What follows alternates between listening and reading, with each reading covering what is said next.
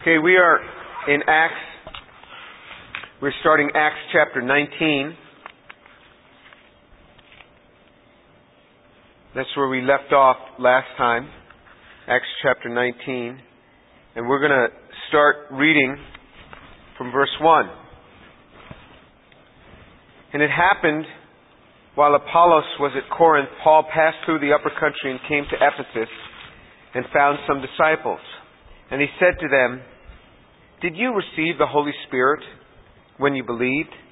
And they said to him, We know we have not even heard whether there is a Holy Spirit.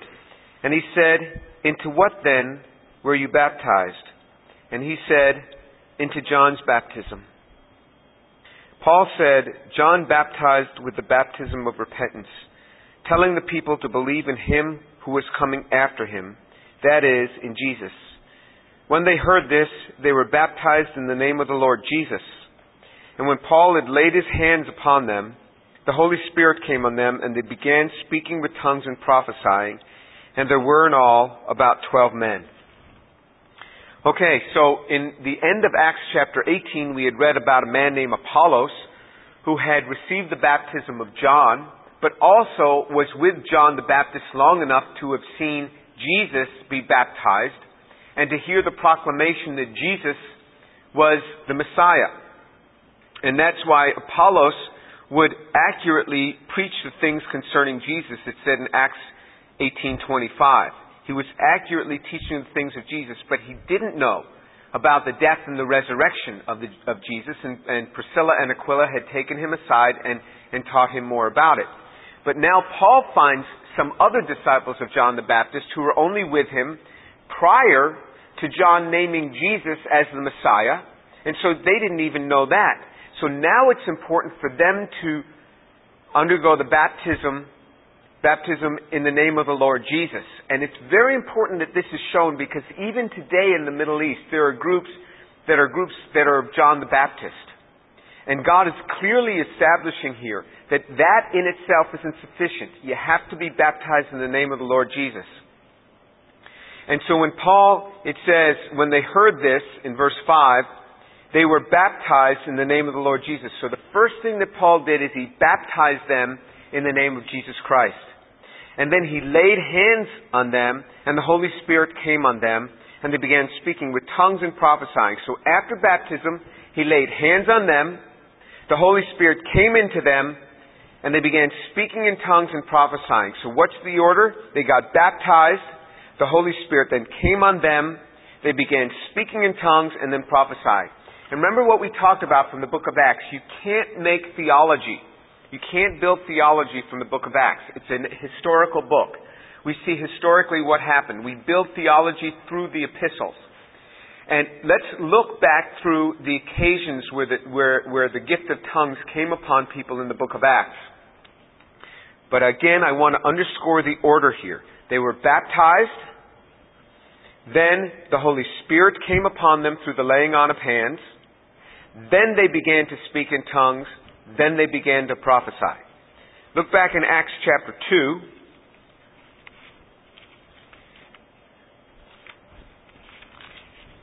In Acts chapter 2, on the day of Pentecost, it says, verse, Acts chapter 2, verse 3, and there appeared to them uh, uh, tongues as of fire distributing themselves, and they rested on each one of them and they were filled with the Holy Spirit and began to speak with other tongues as the Spirit was giving utterance. So they were filled with the Holy Spirit, and then they began to speak with other tongues, it says in verse 4. Filled with the Spirit, began to speak with other tongues. So it's different. Because over here, in, in Acts chapter 19, it says, it says that, that uh, they were filled with the Spirit, they spoke with tongues, and they were prophesying. So now if we look in Acts chapter 2, the end of Acts chapter 2, interestingly enough, when other Jews were, were saved, it says in verse, Acts chapter 2 verse 41, So then those who received his word were baptized, and there were added that day about 3,000 souls. So here, at the end of Acts chapter 2, you have a bunch of other Jews that are getting saved, and no reference to them speaking in tongues. They got baptized. There is no reference to them speaking in tongues in Acts chapter 2, in the second part.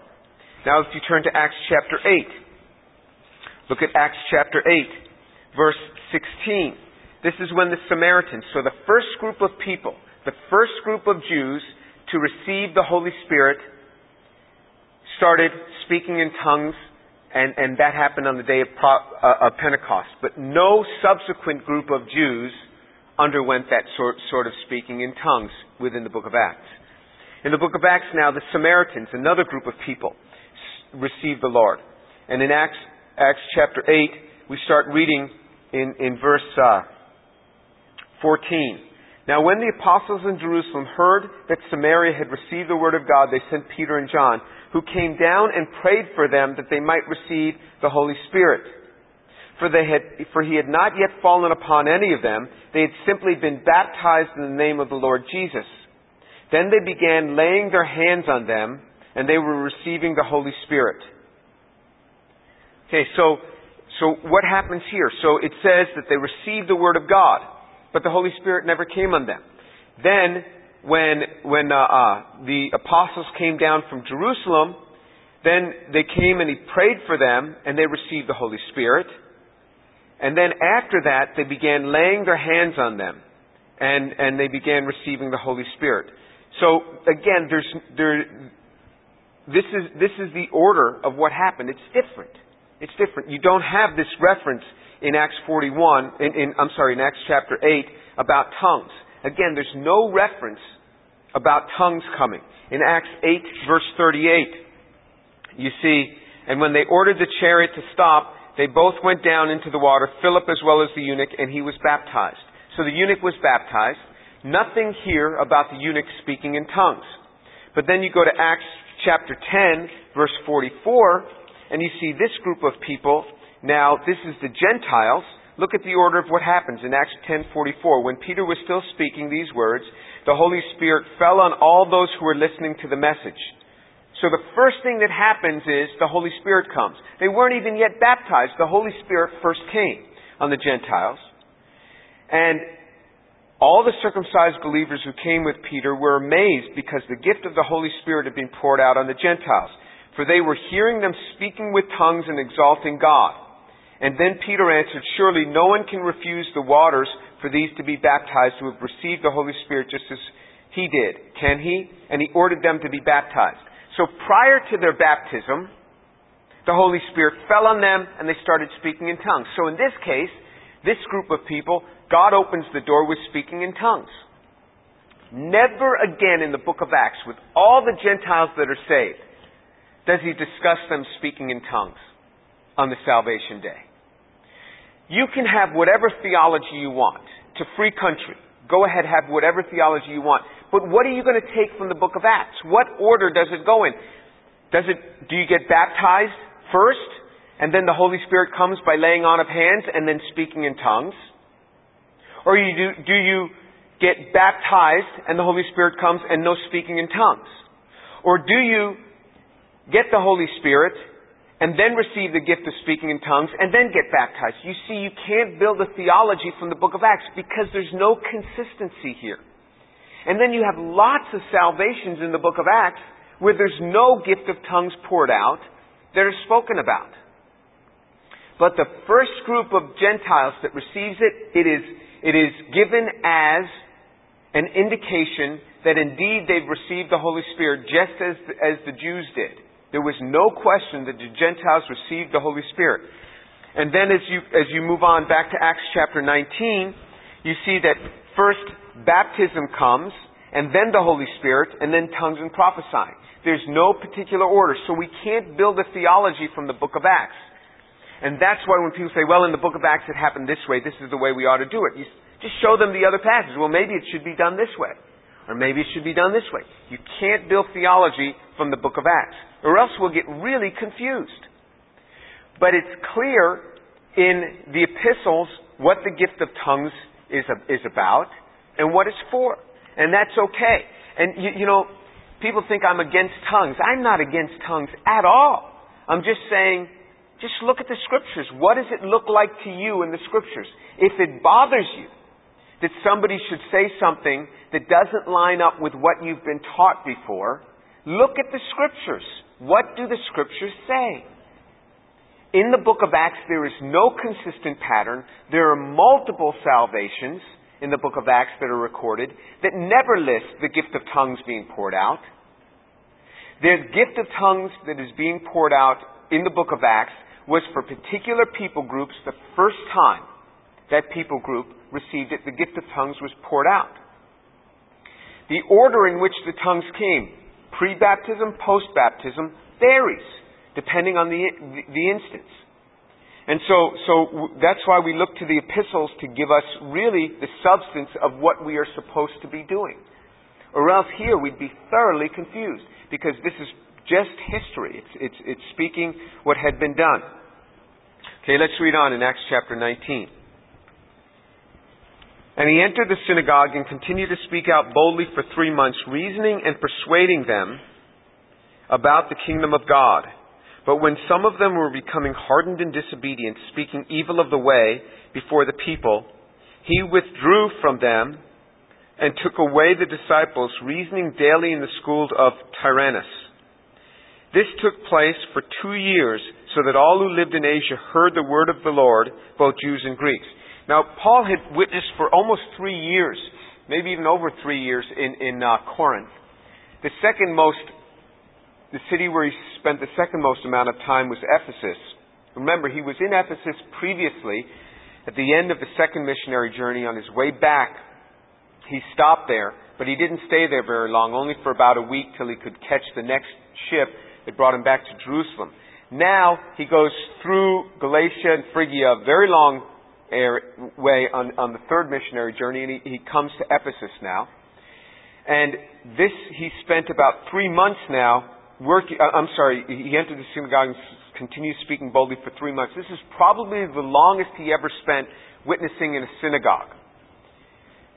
It was when they became belligerent and speaking against what he was saying that then he, he turned and went to the Gentiles. But according to Romans 1.16, he did exactly as he has always done. He went to the synagogue first. So he's witnessing now in Ephesus. Remember, prior to his coming to Ephesus, after he had stopped there in Ephesus, then Apollos witnessed in Ephesus and then went on over to Corinth. Now, now Paul is there and he's speaking out in the synagogue. And it says that, that he was speaking out boldly, and he was reasoning and persuading them. You see the way the gospel is preached. There is a bold witness. But along with the bold witness, there is also reasoning and persuading. There are different methods of witnessing. So Paul is not just standing up there and preaching only in the synagogue. He's also reasoning with them. So reasoning is a dynamic, a conversation is going on. That is part of legitimate witnessing. There's also this persuading them. So in other words, you know, they say something and you logically say something else that causes them to go, oh, I hadn't looked at it from that perspective. So there's a dynamic, there's a conversation going on. And different of us, now Paul was an apostle, which means that he had a whole bunch of gifts. Different, different groups of us have different gifts in different areas. Some of us are better at standing up and preaching the gospel.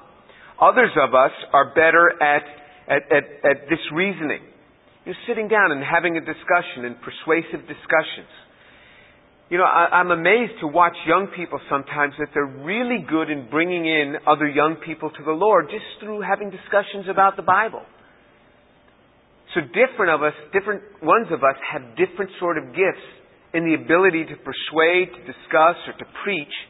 And there are different methods of witnessing, and all of them are valid, and all of them are good, and all of them have a place. And it wasn't until they started speaking evil of the way. The, the, scriptures within the book of Acts often refer to the teachings of Christ and, and the Christian church as the way. Now, today, you know, I know that there's at least one cult that is called the Way, where they deny the deity of, of Christ. Uh, uh, but this is a common expression that is used in the book of Acts for, for the, the early church. And so he left them when they started speaking belligerently and speaking against it. And this is a good lesson for us, and, and, and uh, we will see that. That there's a time to share with people, but when they start coming against it uh, uh, and speaking evil about what we're talking with them, maybe it's time to withdraw for a while. You just withdraw for a while and go on and go to more fruitful ways and more fruitful uh, uh places.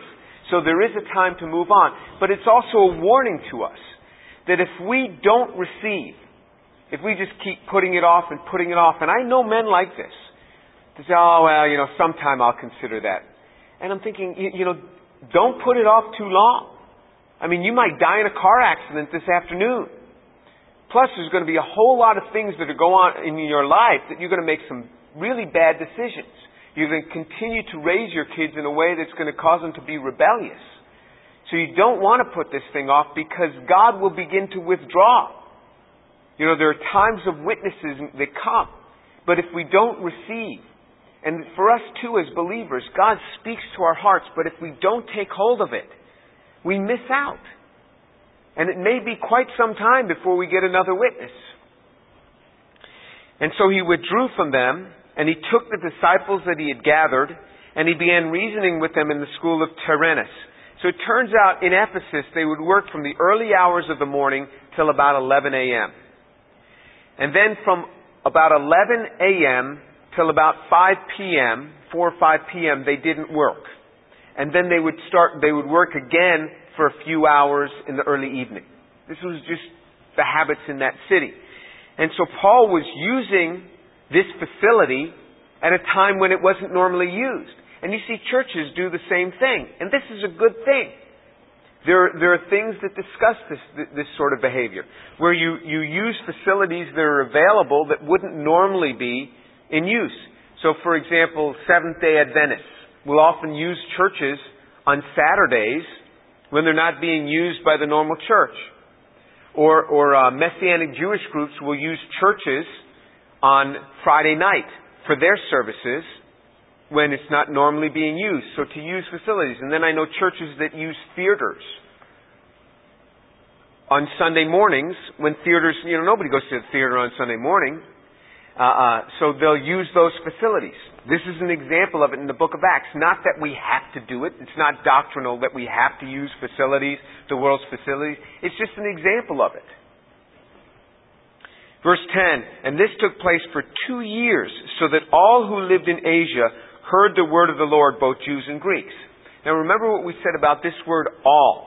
This word all in the scriptures is not like we use the context all. For us, when we say all, it means every last living one of them. All just means that it was a great amount. Because I'm sure that, that, that not everyone heard the word of God in all of Asia, but it took place for two years, so the witness went on for a long time. Now let's look at verse 11.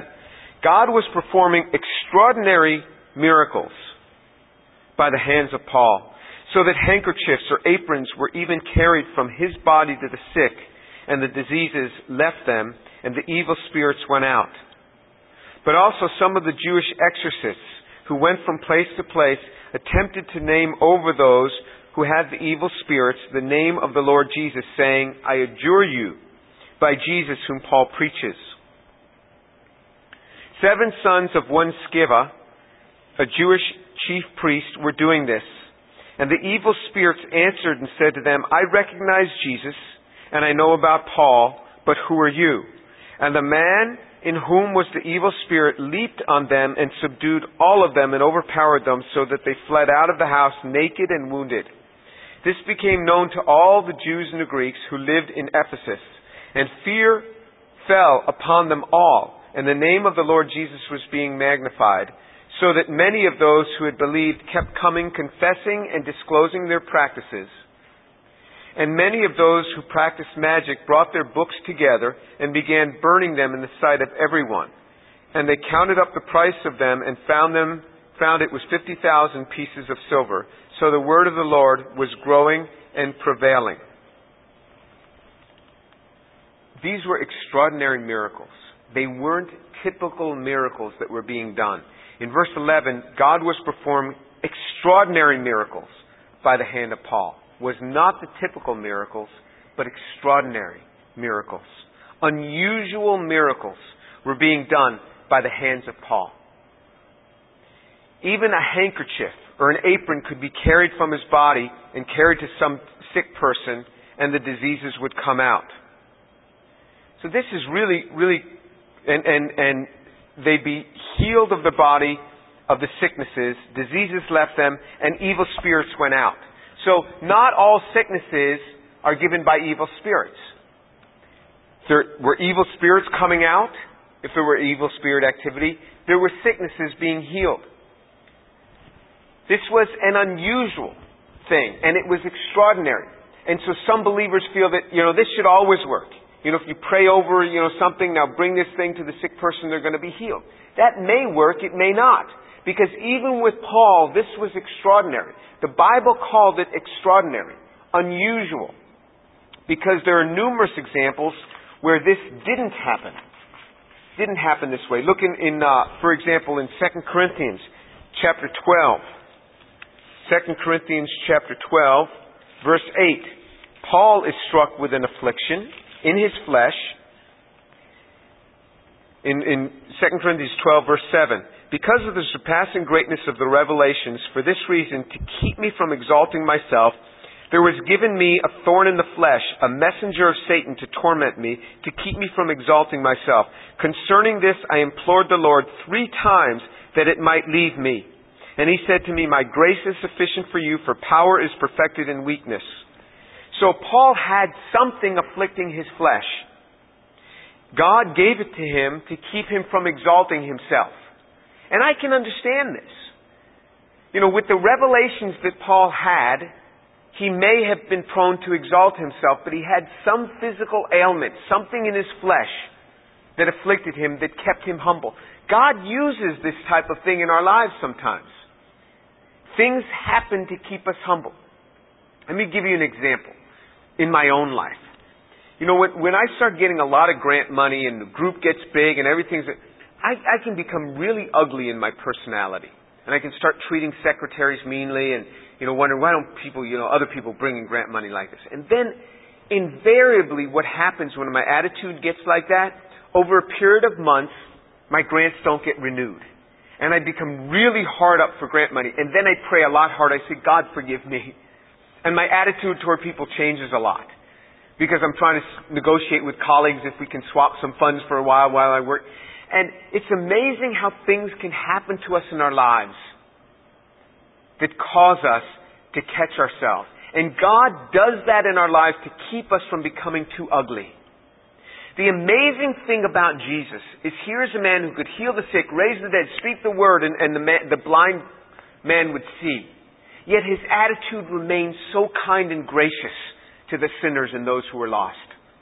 Normal men are not like that. I've seen men hit positions of authority. And in the beginning, you know, they need to know and they need to learn and they, and they're so nice and kind and everything, but a couple of years in that position and they start really getting full of themselves.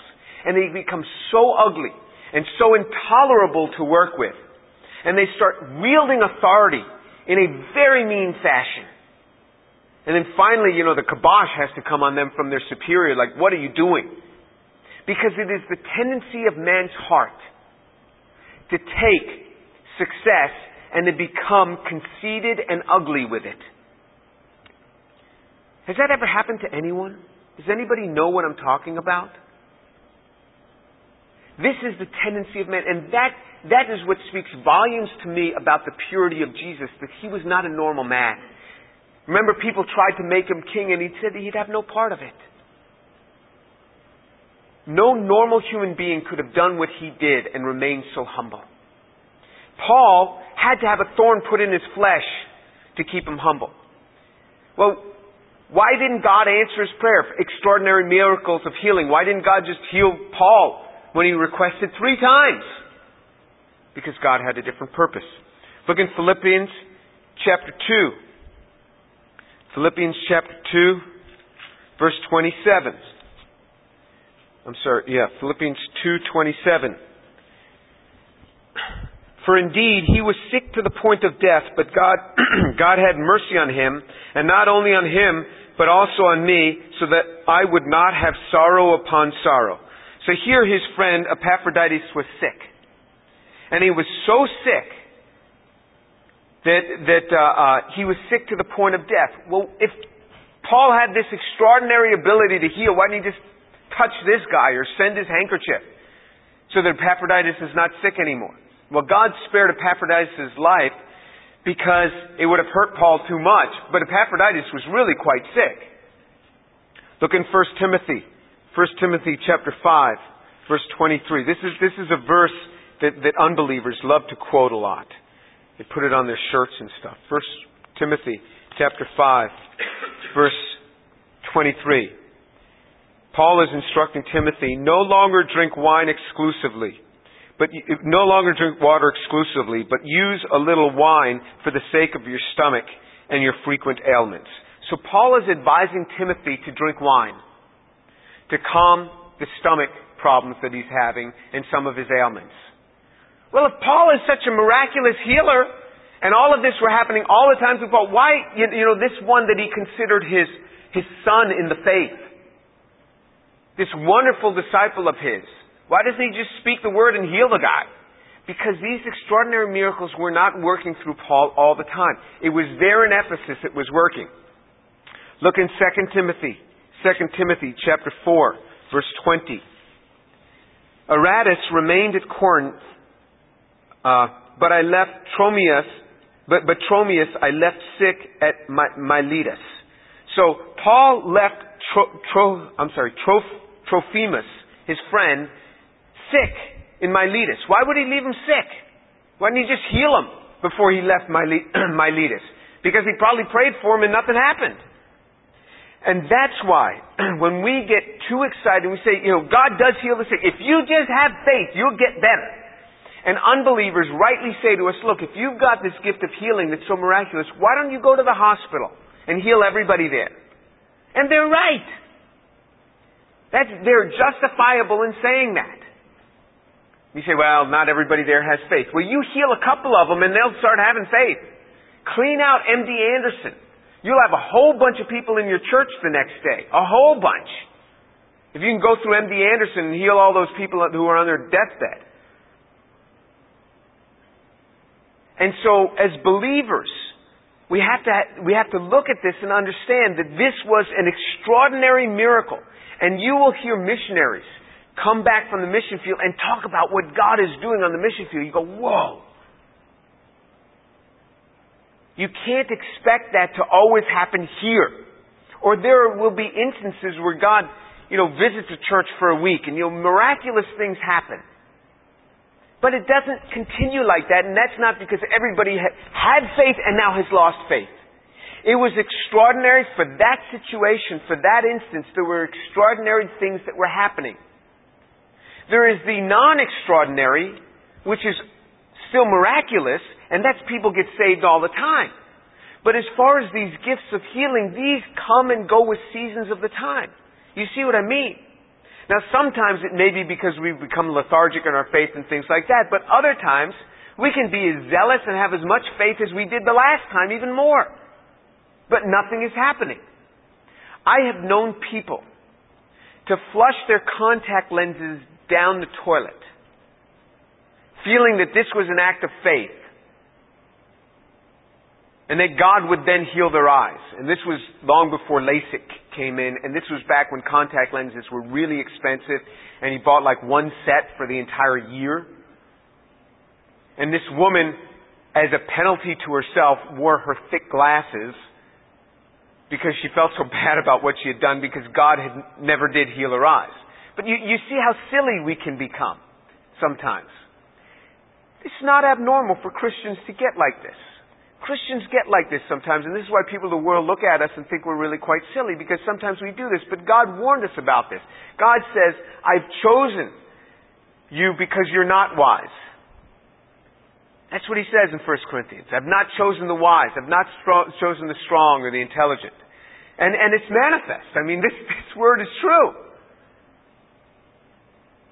And then there are these seven sons of Sceva that, that, that see how effective Paul's ministry was, And this group is written about also by Josephus, which is a, a, a historian from that time. And he talks about these seven sons of Sceva. This was a Jewish sect that had split off from Judaism. And their, their, their, their father was a chief priest, probably not any longer, but uh, uh, there, there were seven brothers, and they saw this, and they used to use incantations to cast out spirits. And they saw how effective Paul was at this, and so they decided to use the name of Jesus as an incantation.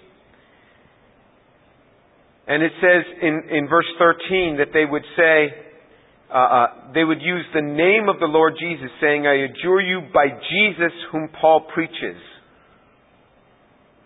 So they were using the name of Jesus as an incantation, thinking that that would cast out these demons. And the demons reply to them. And they say, I recognize Jesus and I know about Paul. They knew Jesus. They had a recognition of Jesus. Demons know Jesus. He is the one that can just pick them up and cast them into hellfire. And that's why they would implore Jesus sometimes, you know, you know, don't cast us in right now.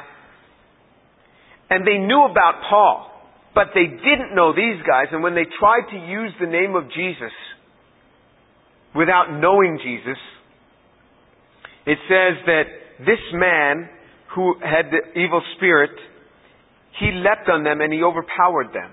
And he beat up the seven guys and he ripped their robes off them and sent them running away naked.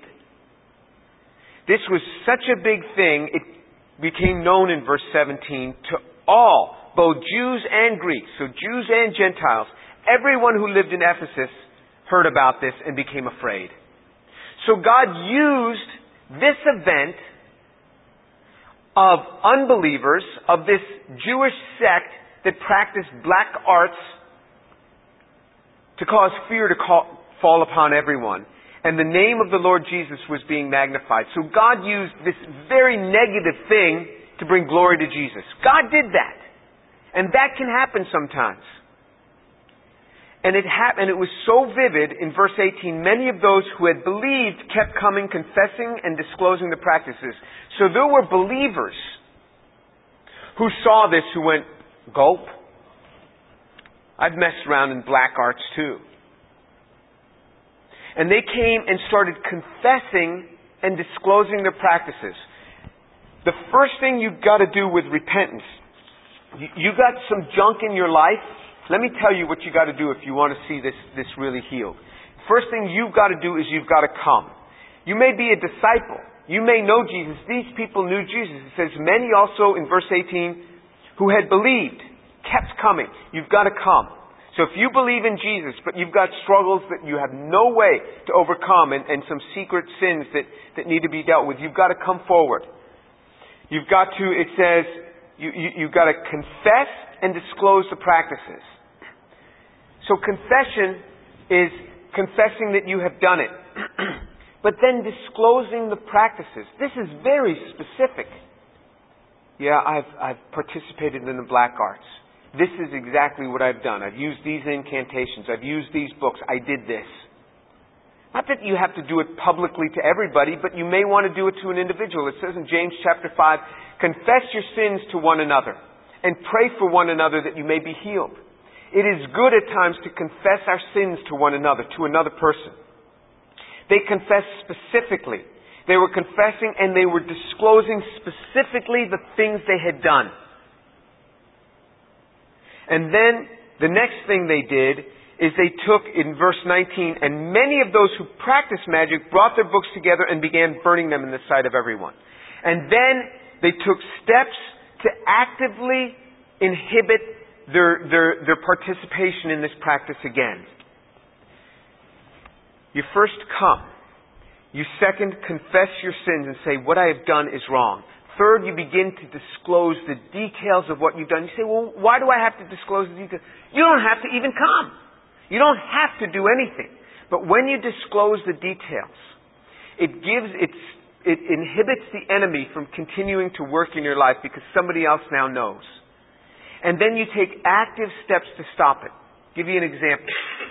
If you are overcome by pornography, when I was when I was a teenager, I was really into pornography. And I used to get my magazines, I worked in the gas station, and I used to get my magazines from the dumpsters where the businessmen would throw them out on the highway there, because there was a gas station on the highway. And I had a huge stash of magazines. And and uh, in those days, if you wanted to get these magazines, you had to, if you wanted to buy them, you had to go in a really seedy shop and buy them.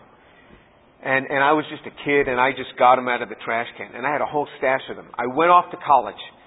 When God, when I got saved at 18, during November of my freshman year, when I came home for Thanksgiving, I took the entire stash of magazines and I burned them. Just burned them all. I wanted to do something to get rid of this now the access is so easy. You don't have to go anywhere. You just click on your computer and boom, it is there. It is just there all over there. And you can do a web, get a webcam and participate in all sorts of things on computer. And if you're stuck in this, let me tell you what to do. Get rid of your webcam. Either throw it out or give it away to somebody. Get rid of software that shouldn't be there. Get rid of images on your computer and share with somebody what you have done and ask them to look over your computer periodically. And then get into that net accountability program that sends the URL of every website that you visit to your accountability partner. And you can set up your computer to do that so that every website you visit, it goes to your accountability partner so your accountability partner can see what you're visiting. You take active steps to inhibit the practice of this. It may be more extreme and you can't have a computer in your room where you can only use a computer in the library. It may be that extreme, but do it. If you're in bondage to, to internet pornography, do it. I've had young men come to me and share with me very vivid things. On many occasions I've had young men do this. And, you know, they share with me really, you know, gross sounding stuff. And as soon as they they get done, I say, Is that it? Is there anything else? I want them to tell me everything so there's no hook there that the enemy could say, Well, you know, you have this secret. Is there anything else? I say, Okay, thanks for telling me. Let's pray. That's it. You know, there's no trash that you could share with me that I haven't heard before. Really. Either done myself before or heard before. There's no trash there. All sorts of stuff. I, nothing surprises me. And you know the amazing thing is, nothing surprises God either. He has seen human beings for a long time. And He's seen believers, believers come and disclose their practices. That's what happened here. If you want to be free from sins that wear against you, come. Confess your sin. Disclose your practices. I did X, Y, and Z. Disclosing the practices are different than confession of sin. Confession of sin is acknowledgement of wrong and asking God to forgive you. Disclosing the practices are I did X, I did Y, I did Z. On this occasion I did this, I've done this, I've done this. And then if the person you're sharing it with is, is, is, a, is a counselor or a person who is, is, is worthy of being in the position of being shared with, it won't surprise them. They've heard it all before. You share that, and then you take active steps to inhibit it from happening again. You get rid of the things. This cost them a lot of money 50,000 pieces of silver. So I guess probably 50,000 Greek drachmas. A drachma was approximately a day's wage. That's what my Bible says. So, so uh, 50,000 days of wages. You know, I've, I've heard others that it w- was maybe a smaller amount, but whatever it was, it was many tens of thousands of dollars. You say, well, you know, I have a lot invested in that computer. Yeah, but if it's a sin to you, then give it away. These get the blessing of giving away. Per, you, know, you know, reformat it and give it away. if you can't deal with a computer and just use one where there's other people around. Or maybe you can only use a laptop in, in, in the coffee shop when there's other people around you. Maybe you have to do that. There are steps that you take there's steps that I take to protect myself. Any woman comes in my office, the door is open. That's just the policy I have. My secretary knows it. If a woman comes in, shuts the door behind her, even if she wants to cry about her organic chemistry grade, the door stays open. She's got to cry with the door open. There are steps that I take to protect myself. The Bible says, be clear even of the appearance of evil. I don't want somebody to come walking in my office and see a, a young woman and me in there alone and the young woman with tears. I don't want to see, I don't want, I want the door to be open. I don't want there to be any sort of thing there. So you, you, you take practices to protect yourself, to guard your heart. This is what you do. If you are, are stuck in something, and it happens to believers, these were believers, you take these steps. But without coming, confessing, disclosing the X, Y, and Z, and dealing with what you have to deal with to prevent it, you won't have success. Let's pray.